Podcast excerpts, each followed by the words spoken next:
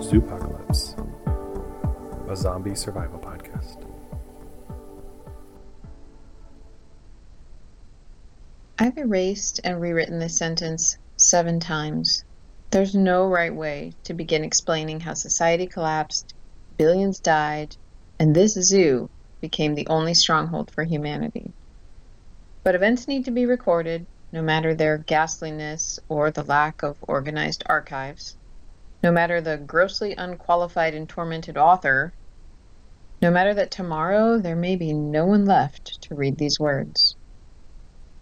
After the first news broke, the story of the body parts washing up, we joked about how we would take shelter at Point Defiance Zoo. I knew how to get in, how to work the generators, where the guns were, and of course how to care for the animals. It would be perfect. But when the hospitals closed and the governments imposed the feudal quarantines, things got serious. I made a list. Those inane dinner party queries. If you could take only three items to a deserted island, what would they be?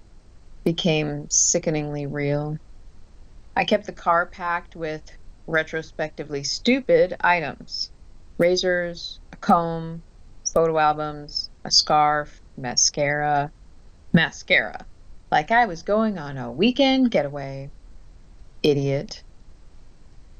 But once that man checked into Sacred Heart in Spokane with a wild twitch in his left eye, and my cell phone signal faded into nothing, we climbed onto the roof of our apartment complex and didn't come down for four days. The noise of car horns, gunfire, screams, and the horrible silence afterwards. All of it haunts me. Now that I'm at the zoo, there's no way to contact my family. All I know is that they weren't at our rendezvous point. When I left the old willow tree on Sylvester Road without them, without any of them, something snapped.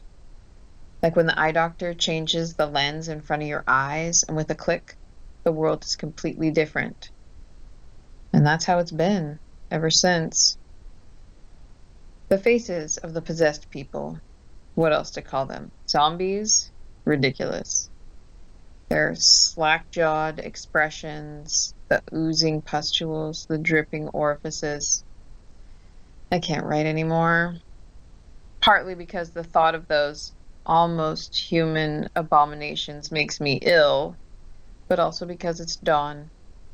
Someone has to collect the eggs from the ducks and chickens and give the tiger his medication.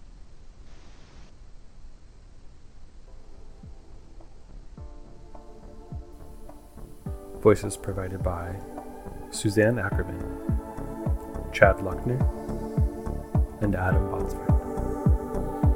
Produced by Adam Botsford and produced under Kaotix Illustration.